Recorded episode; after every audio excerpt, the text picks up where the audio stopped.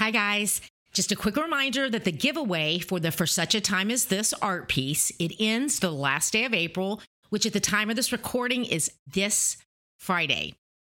Now, this giveaway, it's in connection to the message in Esther 4:14 that I believe is a message for each and every one of us. And if you haven't had a chance to listen to the previous episode, then go back there and listen to that one because it gives some background around this important thought. And the other reason for the giveaway is to celebrate 10 years of SusanBeth.com. Now, when we got the annual renewal notice a few months ago for the domain and it said something about 10 years, I was like, wow, so many things have come out of taking that step to create a space for, at that time, a blog. And so many other things have come out of that. Some things have continued and they've moved through several iterations of an idea and passion. And other things held a purpose for a season, or I realized that it was a wrong exit for me either at that time or maybe forever. But when I was thinking about that whole process of taking that step, I had a thought that maybe some of you listening need to hear. You know, we don't always, actually, I think it's more accurate to say we rarely see the whole picture of what we are walking out. You know, we can get so focused on our purpose, which, you know, I talk a lot about, that we can hold back on living our purpose out because we are waiting for and looking for this huge, big purpose to land in front of us that we then pick up and move forward on. But I don't think it works that way. I think we take the one step of obedience that we see in front of us right in that moment, and that is us walking in our purpose. And then that step will lead us to the next step. But you have to start with taking a step.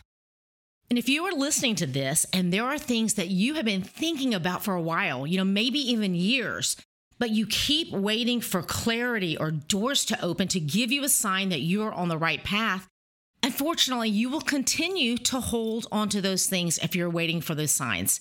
This life that we are all living, it's a life of faith. Faith in the one who created it all, faith that there is purpose in everything that is, and faith that He is speaking to us, to each of us, and He's leading us as much as we will allow Him to. Okay, I'll stop there because this was supposed to be about the giveaway.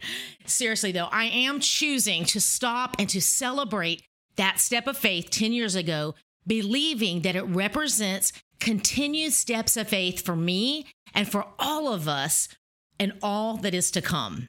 And you can find the giveaway details in the show notes. And someone is going to win this wall art, so it might as well be you. And I really am so, so grateful that I have this opportunity to share and to speak into your life in some way. You know, God never ceases to amaze me that no doubt, whenever I have thoughts of keeping all these thoughts and scribbles just tucked away in my personal notebooks and art journals, that I will receive an email or a DM on Instagram from one of you sharing how what I put out there spoke to you. And it always reminds me, once again, that it's not about me. You know, my obedience affects others, and so does yours, my friend. So let's go ahead and jump into today's episode.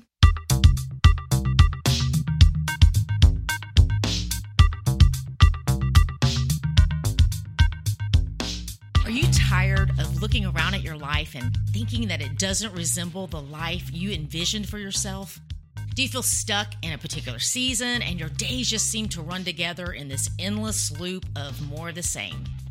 Have you pretty much lost any hope that those things in your heart will ever become a reality? Or maybe you're feeling so disconnected that you don't even remember those desires in your heart anymore.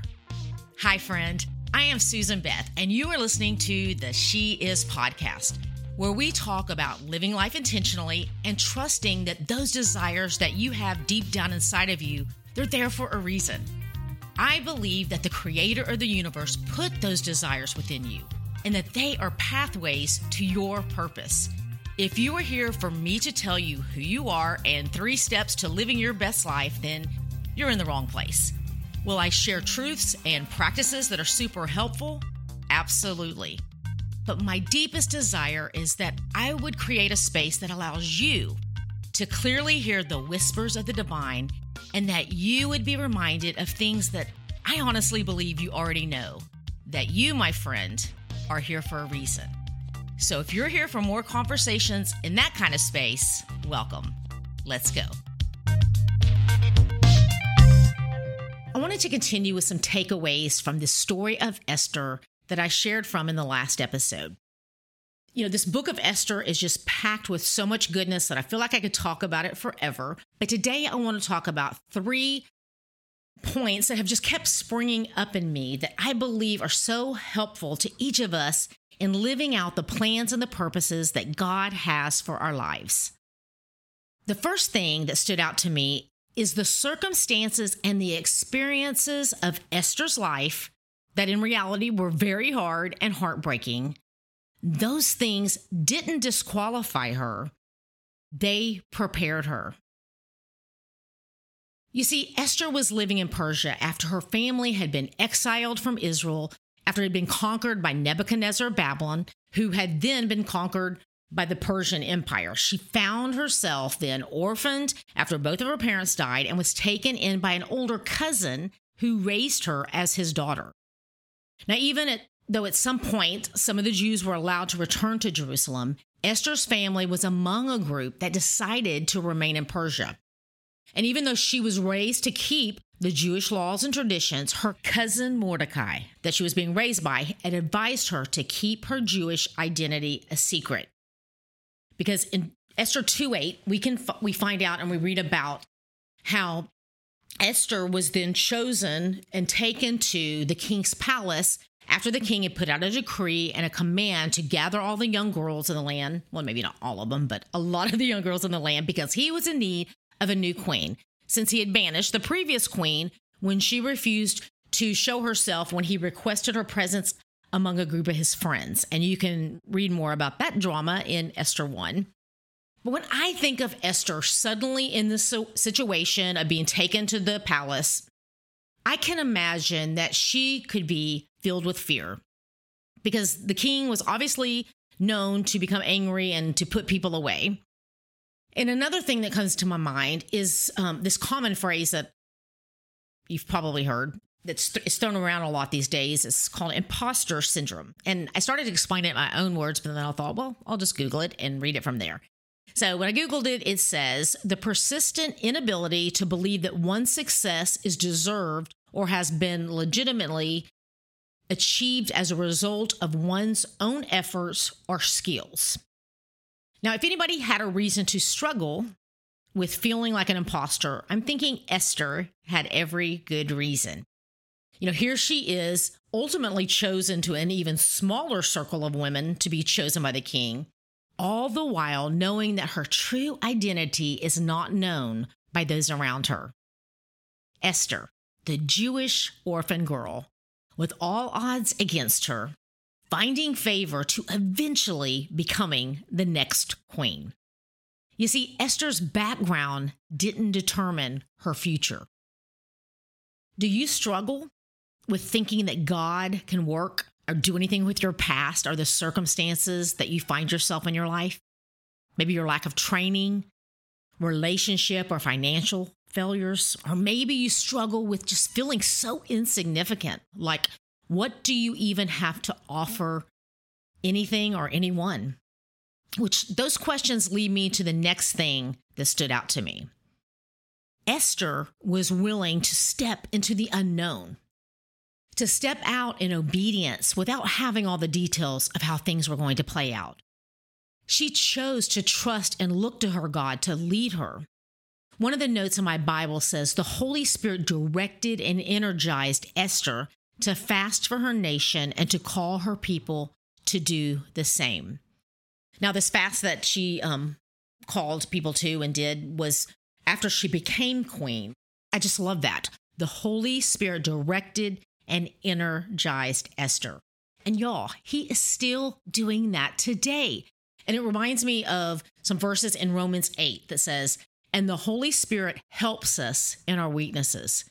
For example, we don't know what God wants us to pray for, but the Holy Spirit prays for us with groanings that cannot be expressed in words. And he who searches our hearts knows the mind of the Spirit because the Spirit intercedes for God's people in accordance with the will of God. And we know that God causes everything to work together for the good of those who love God and are called according to his purpose for them. When you and I don't even know how we should pray, we can trust the Holy Spirit to pray through us. You know, we don't see our lives and our circumstances through the same lens that the God of the universe does.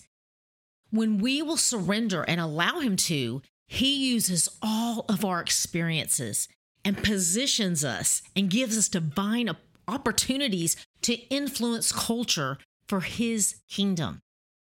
And these positions and divine opportunities are not for selfish recognition or for our personal gain, but they are favor to fulfill God's purpose in the earth.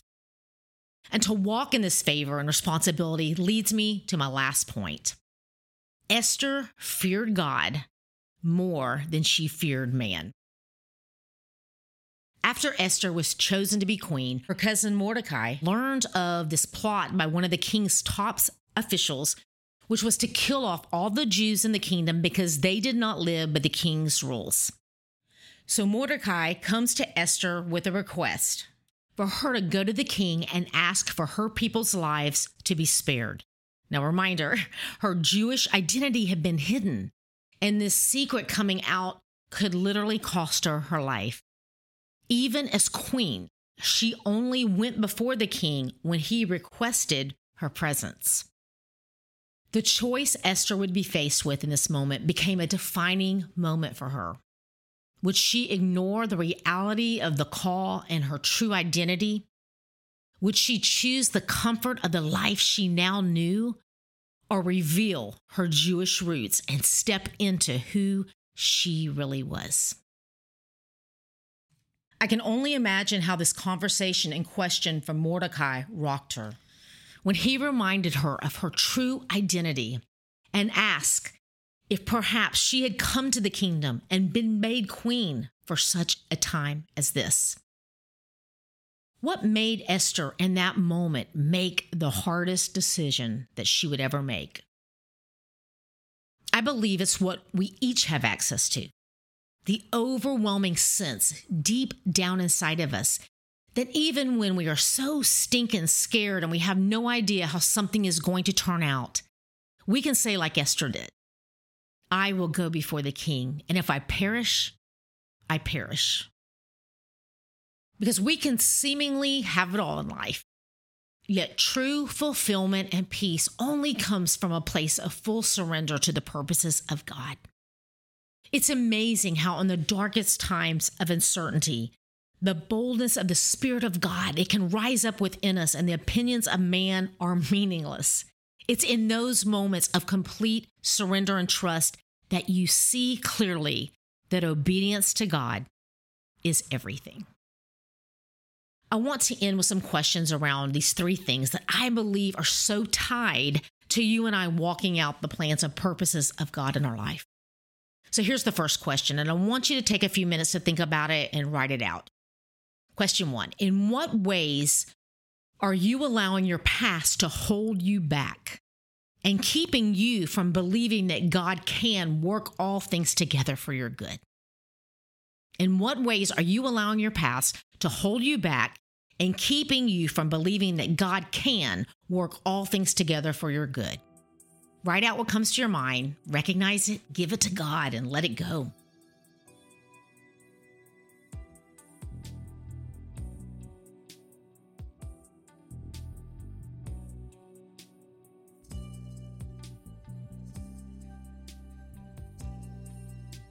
Question two What are some areas you feel God is leading or asking you to step out in that fear is holding you back? What are some areas that you feel God is leading or asking you to step out in that fear is holding you back? Write down your answer.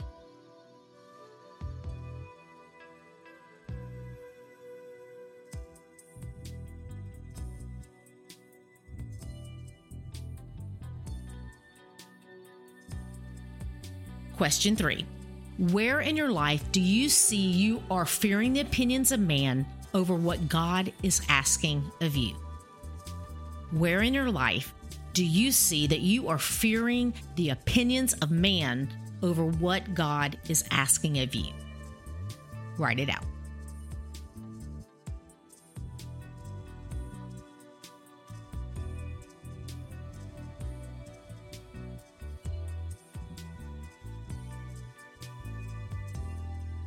Okay, I'm going to close in prayer. And don't forget to check out the info for the giveaway and the show notes.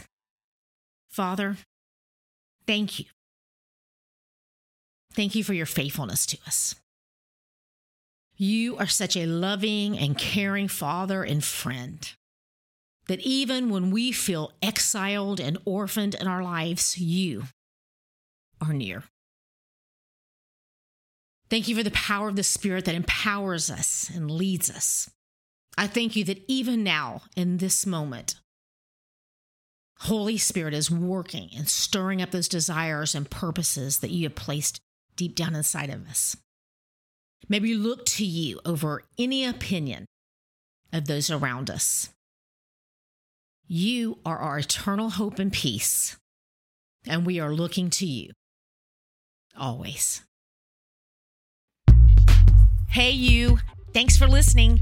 And if you would like to connect more, head over to susanbeth.com and sign up, and you will be one of the first to find out about anything new. Plus, there's a special free download available just to say thanks. If something in this episode did speak to you, would you do me a favor and share it with a friend that you think it might resonate with as well? And until next time, keep showing up in the world just as God purposed you to do because you being you is exactly what we all need.